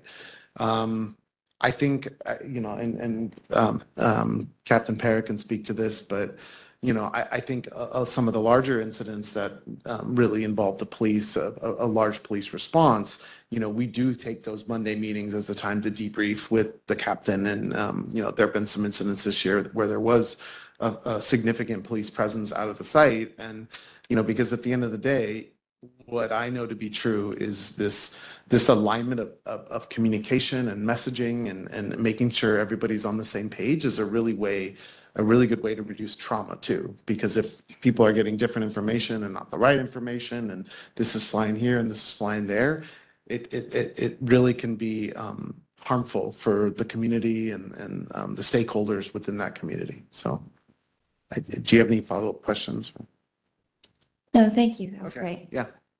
Thank you, Commissioner Loftus. Uh, this is for SFPD.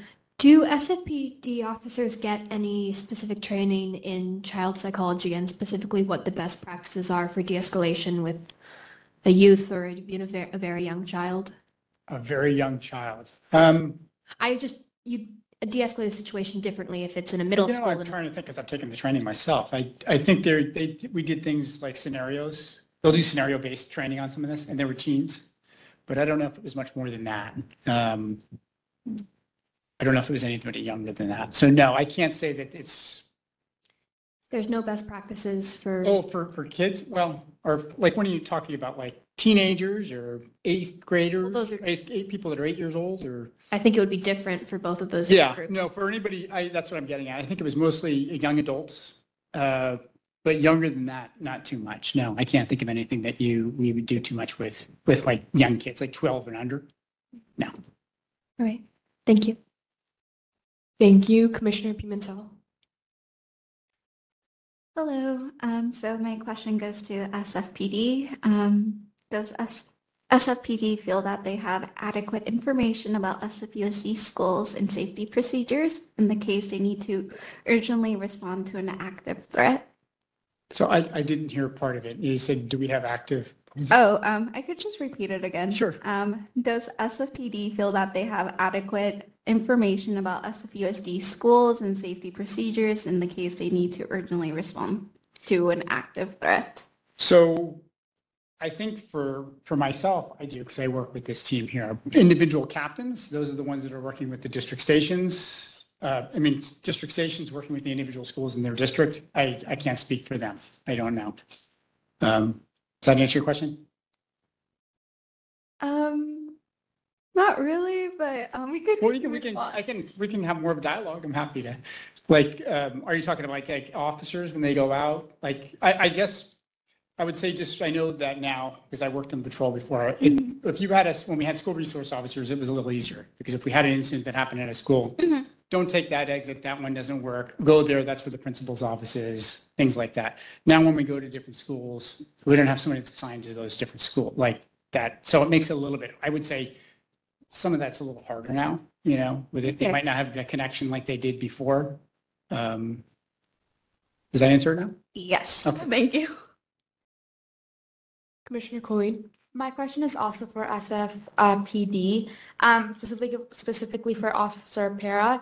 You mentioned that you, um, a lot of the officers had good relationship with the school, with the administration. I'm wondering what the officers' relationship with students. Um, do they make an effort to like have conversations, get to know them, make them feel safe besides just like being there, standing, watching over? Yeah. Yeah, they did. A lot of them have really good relationships with them. Um, and some of these kids are, you know, they're, they know their siblings and it's, uh, you're talking about back then and right now, even now. I mean, if you're going to a school, sometimes they're, you have the same players at some of these schools where the same kids are, you know, maybe involved with some of the uh, uh, activities through the police department, like the PAL. So they, we might know them from that, or sometimes some of these kids may get into a couple little problems here and there, so we get to know them that way. So it's not contentious. It's, you know, kids are kids and, you know, we try to build the relationships. And I think there were, seems like a lot of officers, some of them, you know, like working with kids more than others. So they're a little bit more engaged with it. So do you think that most kids would feel feel comfortable and safe with police officers around their schools? Um, I, I, I can't speak to the kids, but I, I, from what I have observed and when I've made contact with the kids, I haven't felt that the kids were put off by me in any way. Thank you. Thank you. Commissioner Mirza? Um, I have no questions. Okay. Commissioner Hum? Thank you, Chair Nguyen. Um, my question is for both um, SFPD and SFUSD. Um, what area do you think could be improved in terms of communication and relationship building between the two departments?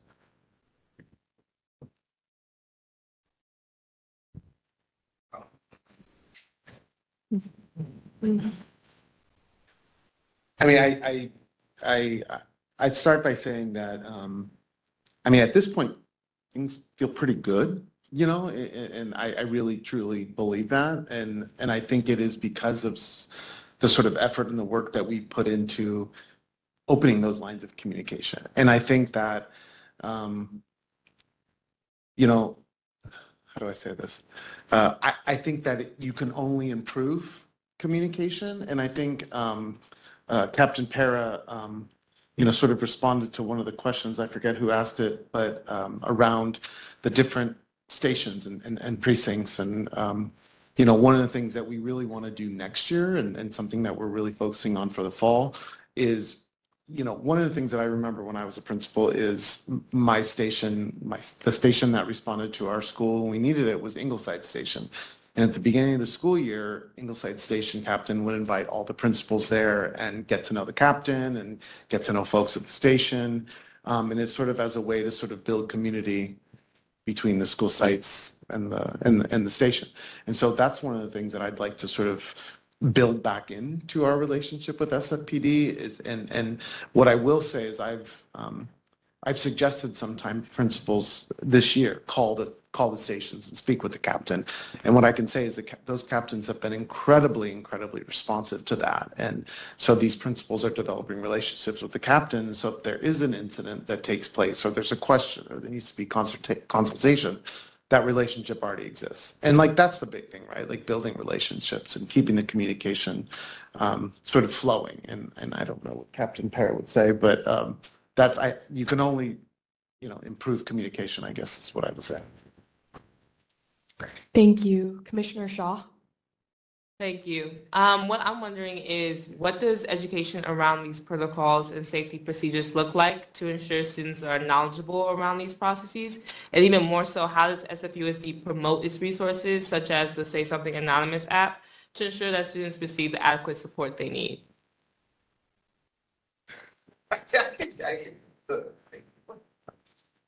Um, Thank you, Commissioner, for your question. Um, Maybe I'll answer your, the second part of your question first in terms of how do we communicate? So part of um, the work that the Communications Department does at SFUSD is to maintain a family announcement bulletin, which goes out to about 60,000 contacts every Thursday, which is cumulative um, sort of, uh, you know, bulletin of all of the public announcements that uh, you know, we collect over the course of the week um, to inform families of the different resources that are available to them. And using this channel, um, that is a really big and powerful one, we have included announcements associated with the Say Something Anonymous reporting app. Uh, we have recently, um, you know, up uh, updated the website to be able to provide additional information and promote transparency on how implementation efforts are going, um, and also other uh, other resources associated with gun um, violence awareness, safety, etc., to make sure that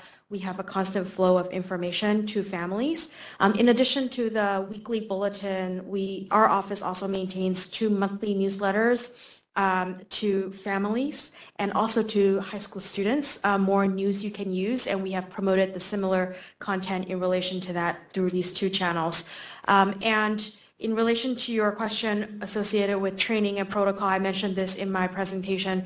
Um, there are routine drills that happen at various school sites as part of, you know, the effort to ensure that all schools uh, each part of the school community are well versed and that they are familiar with all these protocols, not just in theory, but in practice as well. Um, and so it's really an opportunity for the school community to come together to practice a lot of the protocols that we have in place associated with each one of the different scenarios um, that we've listed.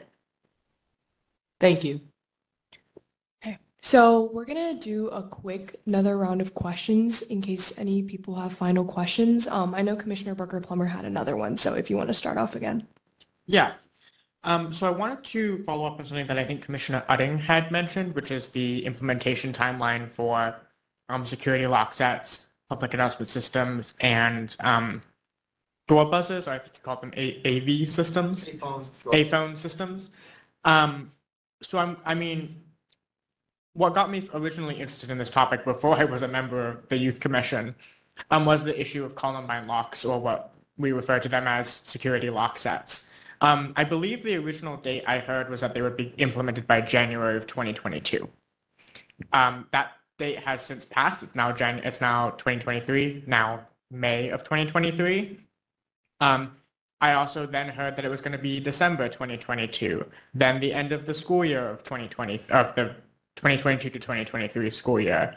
Now, and then I heard that it was going to be December of 2023, and I think the last time we spoke, that was your position, and you seemed pretty confident um, in that. And now I'm hearing from you that it's going to be spring of 2023, presumably the end of the school year. Um, did I hear that correctly? And what is causing these consistent delays, and, and what can we do to rectify that? Thank you, Vice Chair. Um, you are absolutely right in terms of your recapping of the genealogy of the implementation timeline. So I think just to maybe provide a couple of contextual sort of um, pieces to frame this conversation. Um, we operate a very large number of schools, and when we implement initiatives such as facilities um, maintenance, or in this case, the installation of lock sets, we have to organize um, the implementation process into work packages. And so um, during the initial rollout of the lock sets, we were able to identify and prioritize certain schools um, as part of the installation. We've identified a certain number of packages. Um, that number has since grown and it has actually grown. There were an additional couple of school sites that were identified as um, needing uh, the locks, and that that is what is uh, we would like to account for those installation in our true implementation timeline, which is why it has been um, expanded uh, to spring 2024. It is not delayed due to the same scope of work, but actually an expanded scope of work. Uh, but we wanted to make sure that we were transparent and accounting for that. Thank you. Um, I appreciate that. I and thank you for that clarification as well. Um, I do kind of want to I want to push on this a little bit because I think it's important, especially for things like public announcement systems and um, Aiphone systems that you have no implementation timeline for at the moment. I would just say that this is really a matter of urgency. Um, we are seeing increased violence at school sites, and we are. I'm concerned about that. I think other commissioners are. We talked about that at our last um, meeting. And this really needs to be a priority when it comes to funding and when it comes to um, implementation. So I guess this might be a very simplistic way of putting this question, but what is prohibiting SFUSD from, you know, over this summer uh, installing all of those locks? I mean, schools are empty for weeks. I guess I'm wondering why can't those be implemented when they're, you know, during that time? It's not like the schools are being used. It's a really good question and definitely not a simplistic one. Um, what is not simplistic, however, is our public contracting systems and also how we have to implement, like I mentioned, um, these initiatives um, as it relates to capital planning um, at scale. And so I think that is ultimately the challenge is, you know, being able to assess, which is the process that we are engaging in right now, um, to assess what the need is and what the gaps are, and to be able to actually effectively scope out um, the work and be able to kind of plan for it from a resource allocation standpoint, this body of work uh, is one that has been identified as a key priority in the facilities master plan, which is the school district's 10-year capital plan for improvements that we want to make to our school facilities. And um, the installation of PA systems um, to modernize PA systems is absolutely one of our top priorities that have been identified, which is why we're engaging in the process that we are engaging in. But of course, that process will take some time. And because each one of our school sites are beautifully different, um, we have to account for specificity in terms of scope, in terms of specifications. Um, and so even accounting for there potentially being additional dollars that might emerge from an upcoming bond.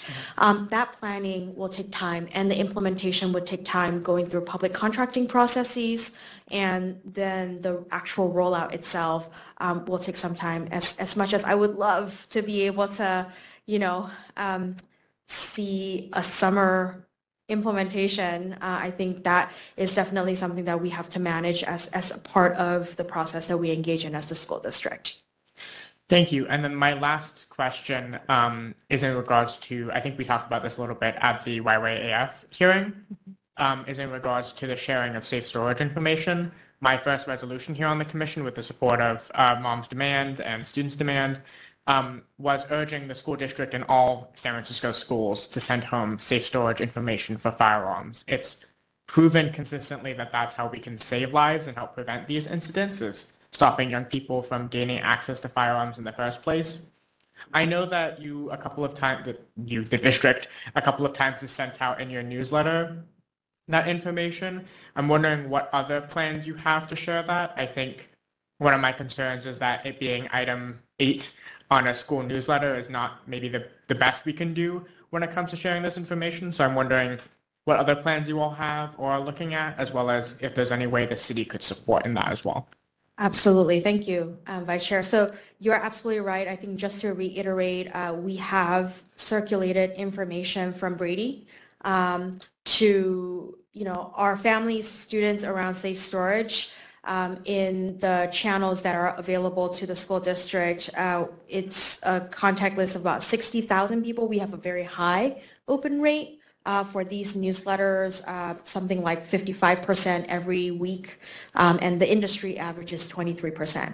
So, you know, I think we're we're sort of reaching a very big and broad audience. I think that your feedback is taken into account. Um, I think in addition to sort of just pushing out this information from our channels. The superintendent has also signed on um, to a, a, a letter t- with, along with the sheriff's department um, around uh, gun violence awareness and prevention that addresses some of the recommendations associated with safe storage, et cetera. So um, I, I did want to sort of highlight that there is not simply just information sharing, but also ongoing advocacy as, as part of the district's initiative to address some of these concerns.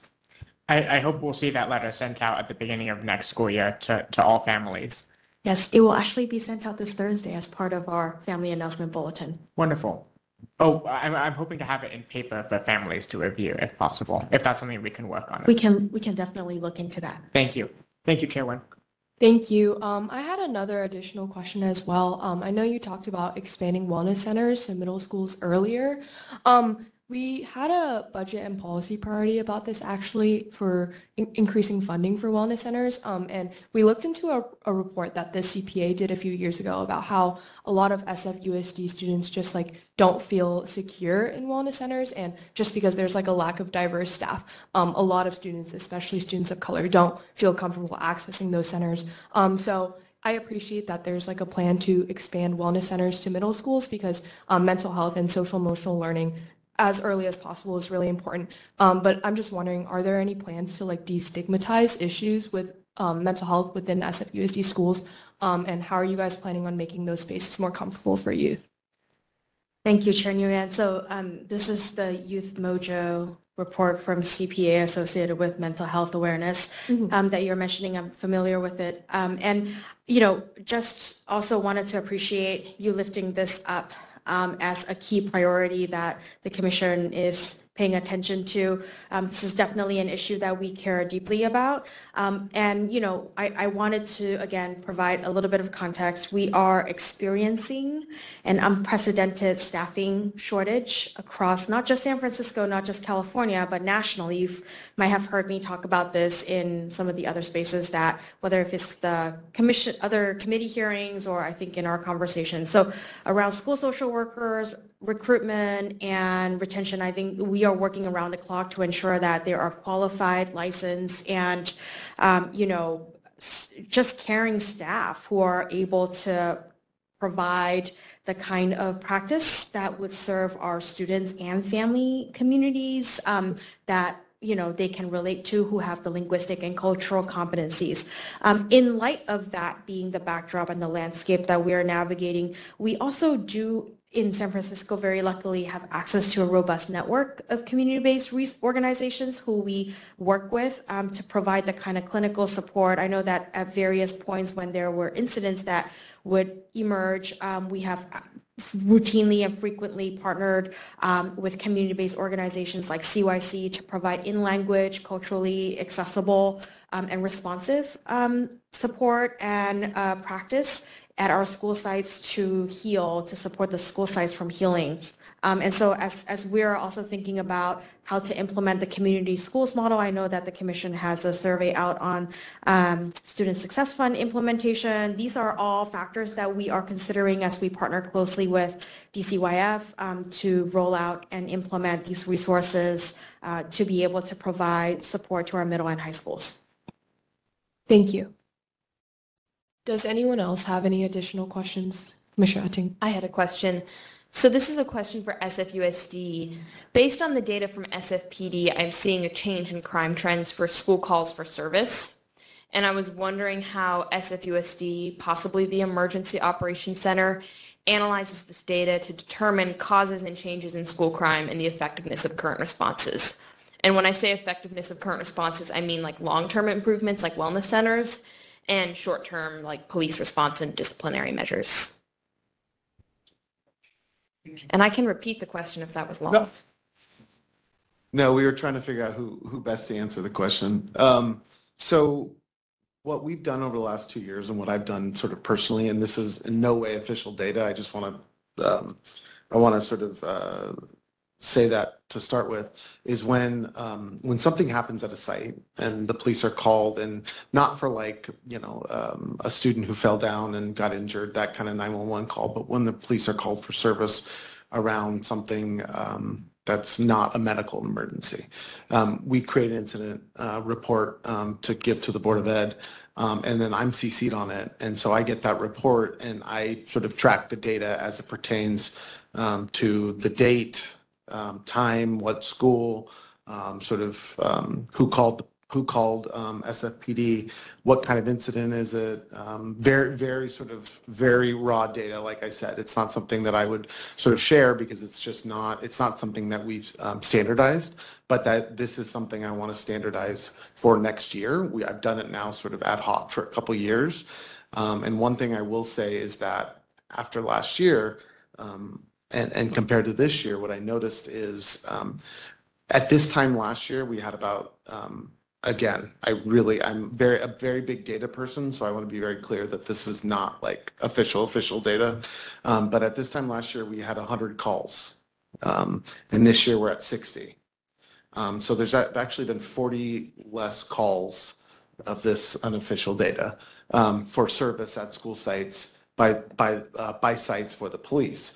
Um, and I think that can be attributed to several different things. Uh, one of which is, I think, coming back from the pandemic uh, last school year, you know, a lot of trauma associated with the pandemic, a lot of mental health support that or needs that were being unmet. And this year, that's not the case. Kids are in school, you know, for another full year, getting access to wellness centers, things, things of that nature. Um, but in terms of sort of, um, so in terms of analyzing that data, I would say that um, I, I, think it's still very, very clear that we do need that mental health support. We do need that wellness center support for our students.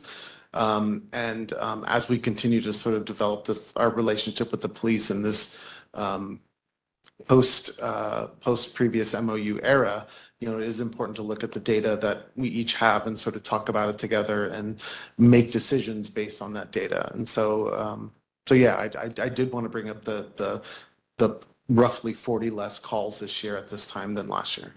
So just to clarify, there is a plan next year to have a more like standardized official version of all this data? Yeah, and it's it's you know again it's it's something that I want to work. Yes, there is a plan to answer your question. Um, yes. So is this something that like schools would be able to look at to see what they can do or what's been done in the past and what's worked and hasn't worked? I think this is more about internal data for us to better analyze you know, if what's working and what's not working, et cetera. I mean, it's good to know when police are out your site and what they're doing and why they're doing it, et cetera, et cetera, and to follow up with school site to see how things are going. Um, but I, I, that's not, yeah, it's, it's, it's, it's more of an internal data type of thing. Okay, thank you. There's another point of data there too that I think is important is every site has access to their discipline data as well. And so when incidents have happened, the site, site leaders actually do get to see um, what incidents have occurred throughout the year and what were the remedies for each incident and finding out what's effective or not effective. So we do have the access at a school level to do some of that work as well. Thank you. Commissioner Miller, did you have another question? Yeah, I, I guess um, we kind of talked about this a little bit or touched on it earlier, but um, you know, we mentioned like you know making sure that students are informed about their rights. You know, when they might you know interact with you know law enforcement, police, you know, or even just you know discipline at school. And I'm just curious, you know, like how how are you getting that message into the hands of students? Because like personally, you know, I mean, maybe it's been vaguely, you know, mentioned, you know, in history, obviously we learn about, you know, some of our basic rights, you know, First Amendment, Fourth Amendment, but like, you know, how, how are you actually ensuring that students know? Because it can be very intimidating for students, especially those who have never dealt with the police before and their figure of authority, you know, they, they have a gun, you know, and how are you making sure that, you know, like students, whether it's, you know, during a, a threat situation or not, are know their rights when they're dealing with law enforcement? Thank you, Commissioner Miller. Um, you know, I think what you are raising up is such an important uh, question. And I know that the Student Advisory Council, um, that is, you know, a, a, sort of an advisory body through SFUSD, they have been, you know, working um, to be able to lift up the agency and leadership of SFUSD students. And this is absolutely something that we would be happy to circle back and follow up with you in terms of what is the programmatic work that we might be doing to lift up, um, know your, basically the rights that students have. Um, I, I would also say that as part of our sort of restorative justice work and, and being able to really integrate this as part of our curriculum, I mean, we are an educational institution, we're the school district, right? um, that, that this is a core and important component of how we engage um, in, in terms of really being able to uh, em- embed this as part of our, our DNA and what we do. Yeah, and I think it, you know it's really important, and I think um, you know it would be great for the youth commission at some point to you know have more direct collaboration with the um, student um, the SAC, um, just because I don't know like obviously we're out in the community, but actually like you know not as many youth commissioners as maybe is ideal actually go to you know public schools. So it, it's definitely something that I think is really important that you know you're you're hearing from you know students directly as well because you know while we have our you know perspective and we try to represent all of the youth, it's really important to hear directly from those in the SFUSD community as well. Absolutely, Commissioner. I do want to highlight an opportunity, an avenue, I think, for that kind of collaboration, which is, you know, at the onset of the incidents that we have seen, we also recognize that part of this is about shifting the narrative to be able to destigmatize around mental health, but also I think being able to lift up resources and um, information that would be useful to youth, the youth community. Um, and so we are partnering actively with city agencies to roll, to plan and implement um, a public service awareness campaign, and, and we want to center the agency and um, narrative and I think influence that youth leaders have in, in the city. And so we would love to um, extend this dialogue and continue partnership with you. Yeah, I definitely love to um, be in contact and work with you however I can to support that. And I think the commission as a whole shares that. Thank you. Are there any other questions from commissioners? Okay, if not, I think we can move into the public comment portion of today's hearing. Um, is there any public comment? So Alondra is going to explain the public comment instructions. Yes, so if members of the public would like to speak, please uh, press star three, raise your hand if you're using the WebEx app, and those in person um, can start to line up um, beside the podium. Uh, those attending in person will have the opportunity to go first. Each individual who's here for public comment will have two minutes to speak. Uh, we apologize in advance if we do cut you off. We want to ensure that everyone has the opportunity to speak um, this evening.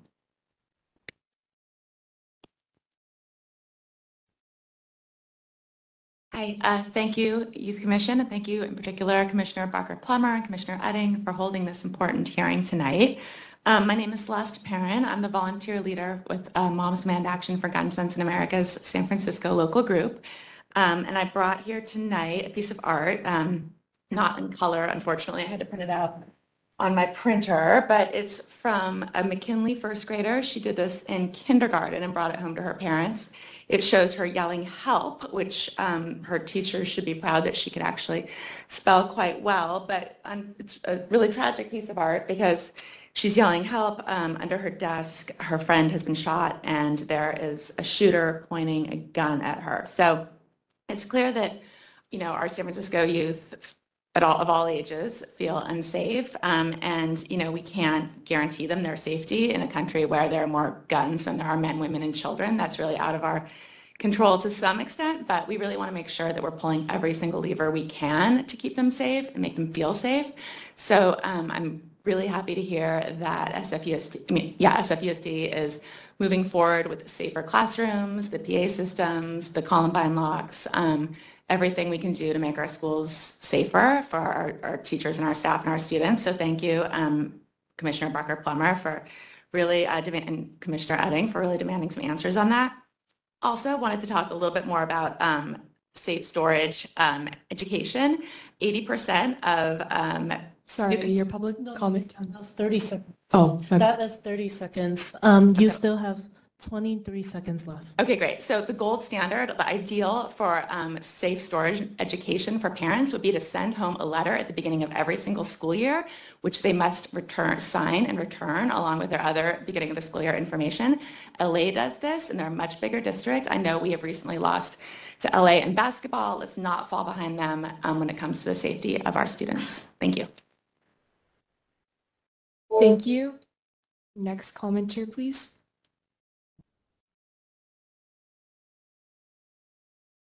Hello, my name is Chrissy Rivera. I'm the parent of three children that attend, two of which attend middle schools, Martin Luther King Junior Middle School and Aptos Middle School, and also a high schooler at Burton High School. Um, I'm also a school district nurse that works at a pre-K to 8 school. I would encourage you, and I thank you for asking these very challenging and difficult questions. Two of my three children were assaulted this year at school. Um, one of my children witnessed two incidents where parents of her friends that were assaulted came onto campus and um, had an altercation with each other. This is very real, not only the um, active attackers for a mass casualty, but the daily occurrences that occur. As a school nurse, I sent students, I assess students involved in altercations um, at least on a weekly basis. Um, and I would ask that you ask those on the ground actually executing these protocols, which are beautifully written. However, due to significant staffing shortages, like have been mentioned, it's extremely challenging to implement those. So not only do I send my kids to schools on the southeast side of the city with a fear every day that I will be called that one is attacked and hurt, um, I also go to work in a setting where I question that too. Um, my children are also asked to record planned attacks um, and these attacks are also posted on social media. So I just thank you for addressing this. There's a lot of work to do. Um, and just thank you. Thank you. Is there anyone else in person that would like to give public comment? I go online.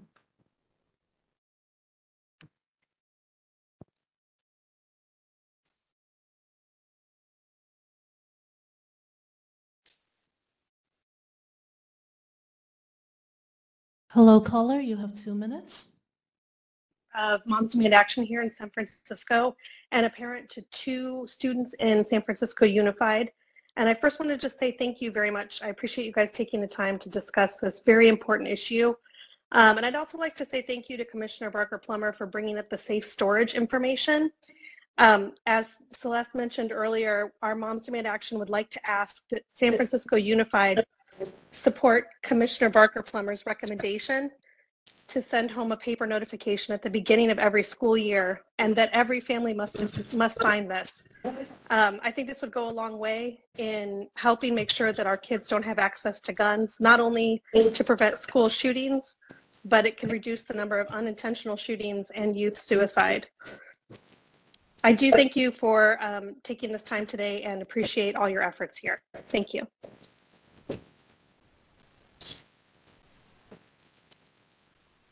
Thank you. Any other online commenters?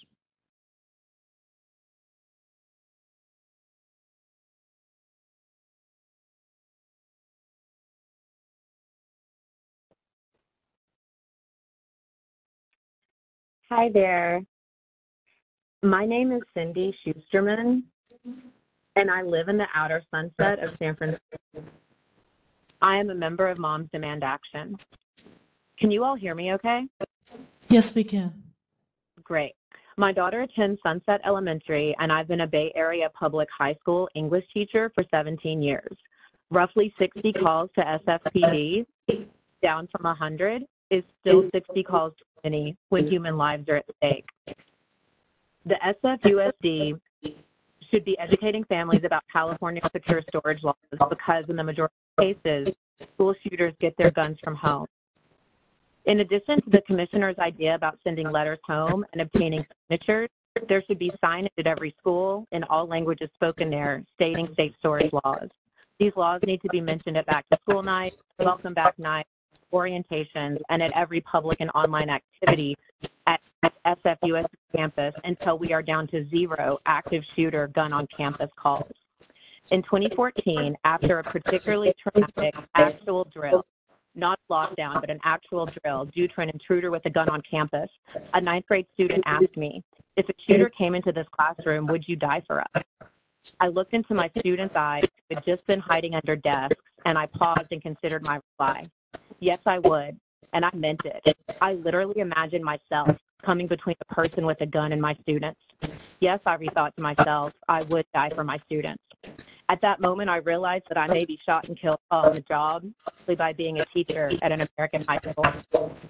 Please help SFUSD staff and students feel safe on school campuses because no one can learn or teach when they're afraid to be shot and killed at any moment. Thank you. Thank you for your comments.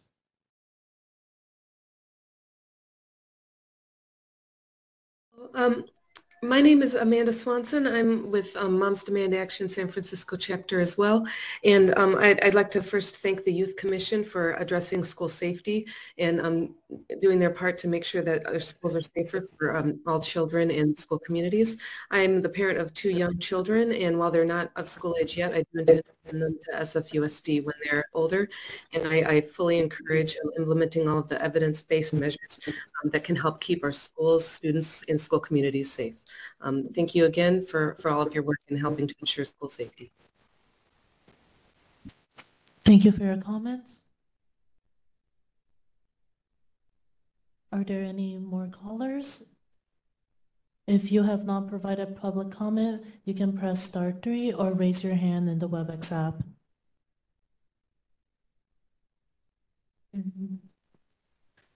Chairman, there are no more public comments. Great. Thank you. Public comment is now closed. Um, so that pretty much concludes our hearing. Um, we want to thank all of the presenters and the time um, you guys gave us for, for this hearing today and also for answering all of our questions. Um, thank you to everyone that came and gave public comment. And last but not least, thank you Vice Chair Barker Plummer and Commissioner Utting for calling this hearing. Um, the Youth Commission is very committed to working on this issue and ensuring that schools are safe environments for all students. Um, we will work until we come up with solutions, and we really appreciate you guys being willing to collaborate with us. Um, and I'll pass it off to Vice Chair Barker Plummer and Commissioner Utting for any of their closing remarks. Thank you, and I would just reiterate all of the thanks Commissioner Nguyen shared to all of our presenters for being here.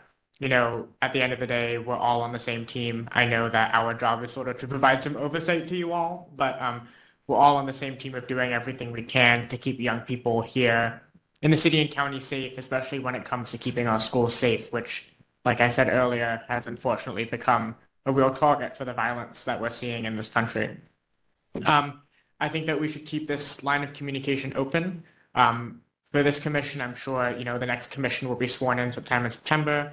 There will still be work to be done um, on those issues. So I wanted to sort of leave this space by saying thank you to you all, and let's keep working together to create um, the safest schools and the safest San Francisco we can. Yes, I'd also like to say thank you and echo everything Commissioner Barker Plummer said.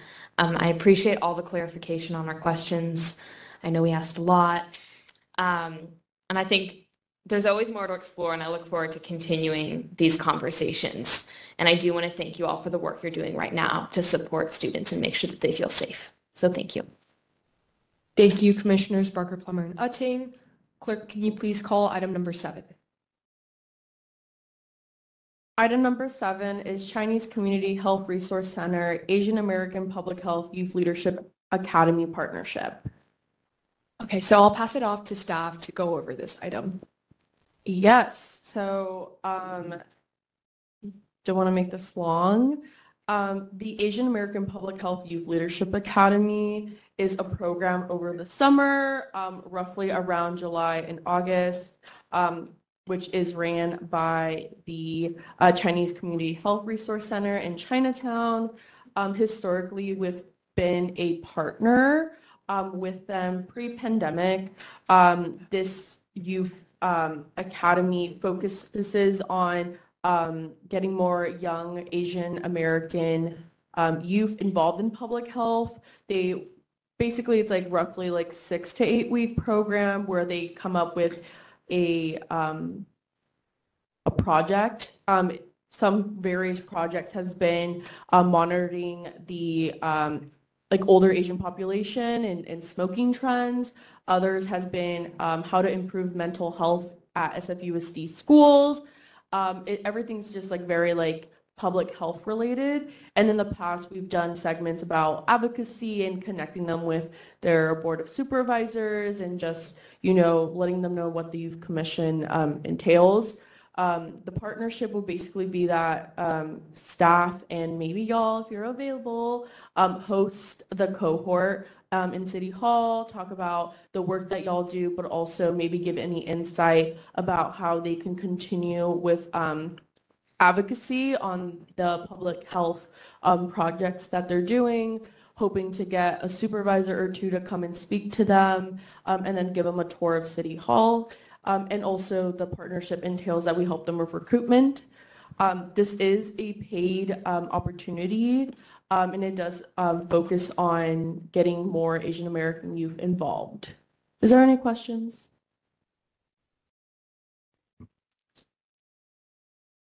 I'd just say it sounds like um like a great program. Um, I know in the past when we've had like discussions about like partnerships, like I think um, Coleman Advocates earlier, we discussed like maybe like having the org come. Were they like a- not able to come today or? Yeah, so they requested to meet with with staff like two months ago.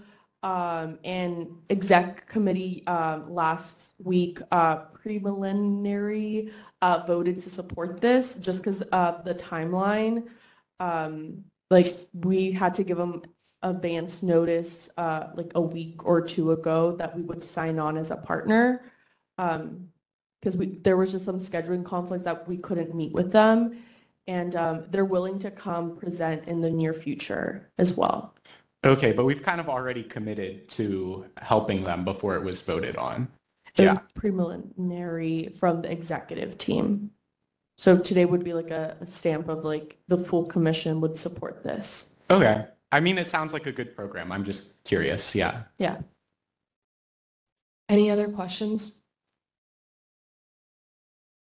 Okay. Um, so yeah, just to clarify, we would be motioning to sign on as a partner, um, so that we can work with this organization. Does anyone want a motion? Would I motion to approve the partnership? Would that be what the motion is? Yeah, Okay, that motion works. to approve partnership. Second. Um, Commissioner Utting motions to approve this partnership, seconded by Commissioner Barker Plummer. Is there any discussion on this motion? Seeing none, is there any public comment? Really quick, Chairman, who motioned in second again? Utting, Barker, Plummer. There's no public comment. Okay, thank you. Um, we'll be taking a voice vote on this motion. All those in favor of approving this partnership, please say aye. Aye. All those opposed say nay. Great, the motion has passed. So, clerk, can you please call item number eight? Item number eight is staff report. Okay, so I'll pass it off to staff to make your reports. Yeah, um, I have like three quick things. So I have a larger report that I'll be emailing out, um, but also just to address uh, Commissioner Miller's remarks about having um, individuals come in and speak. So I do apologize. Uh, sometimes timing does not work out with meeting and then scheduling. So I know in advance, um, staff will do their best try to get, you know, presenters to come and explain their own partnerships, initiatives, or requests. Um, but again, we could not do that this time around, but um, we could invite them to talk more about their youth programming since they want to like um, the the Chinese um, Community Health Resource Center wants to have like an ongoing partnership with the Youth Commission. So we can request that they come and just speak about all of their youth programming. Um, and then the last thing too, or two, actually two other things, is um, if you're going on vacation or need to do a leave of absence for the Youth Commission over the summer, leave of absence is that um, you aren't quitting the commission, but you're just not going to be around, and we don't want to use that as like, oh, like a lot of absences and stuff. Um, please like reach out to staff um, because we're truly trying to like make sure um, y'all don't have a lot of absences or they're excused in a timely manner um, and work around y'all's schedule um, to ensure that we have um, quorum at meetings. So please um, reach out to staff and also thank you to those who did reach out to me. Um, and then the last thing too is um, we're trying to plan different activities um, for the commission. An example, going to visit TAY Housing um, across the city and county. We have an opportunity to go to one in D9, but they're requesting to know which commissioners are interested before we proceed with um, scheduling. So I know some of y'all have let me know, but also it's been a month that they've been requesting, so please maybe raise your hand if you're just interested. Do you have a date? No, so they just want to know first, like who's interested. Okay. Okay.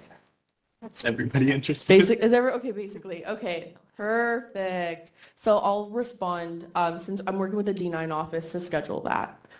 I had a question about leave of absences because like I remember it being like it still counted towards your attendance. Like you just said you were gonna miss two meetings, so it's not any different than doesn't really affect your attendance, right? You're just like saying ahead of time, I'm gonna be missing two meetings, three meetings. Yeah, so like a leave of absence would be like if you're missing like two months worth of meetings, including committees. Um, if you're missing like one or two, that's fine. Just like let staff know in advance. Or if you're gonna be gone and we don't want to bombard you with emails, um, also just like let us know because we want to be mindful too that you're on vacation with your family. Um, yeah. But if you were gone for like a two month leave of absence, that would you'd be missing like four or five meetings. That's more than the ones you can miss excused. That would dip into your unexcused. Yeah, so the leave of absence is part of like the like a policy within like the city and county. So it's not like ours really per se, but it just ensures like let's say like someone has a family emergency, they don't have to like resign from the commission. Okay. Or you can also resign too if you're leaving, but I don't encourage that. Yeah, yeah, I don't encourage that because you want to stay till your end of your term. But those are options. Thank you. Any other staff report? No. I don't. All right, um, just two things. So first, um, if you may have noticed, there is a thick packet of recruitment flyers on everyone's desk. So that is for each of you to distribute um, as much as possible. We have two more weeks of recruitment to do. It's kind of the last stretch. Um, I also know many commissioners have yet to fill out their applications. So if you are planning on reapplying, please make sure to get that in as soon as possible. We are even trying to do early interviews with with returning commissioners if possible. So please make sure to turn it in as soon as possible. Um, and then second, um, you know, we are also doing this work outside of the Youth Commission, of course, with other community conveners, community-based organizations. So if there's any organizations that you would like us to present to, um, just let us know and we will be sure to do that. Okay. Um, does anyone have any questions for staff? Seeing none, um, is there any public comment? There's no public comment. Thank you. Public comment is now closed. Can you please call item number nine? Item number nine is announcements. Okay, so now is the time to share any community events if you guys have any. Um, but if not, that's cool too.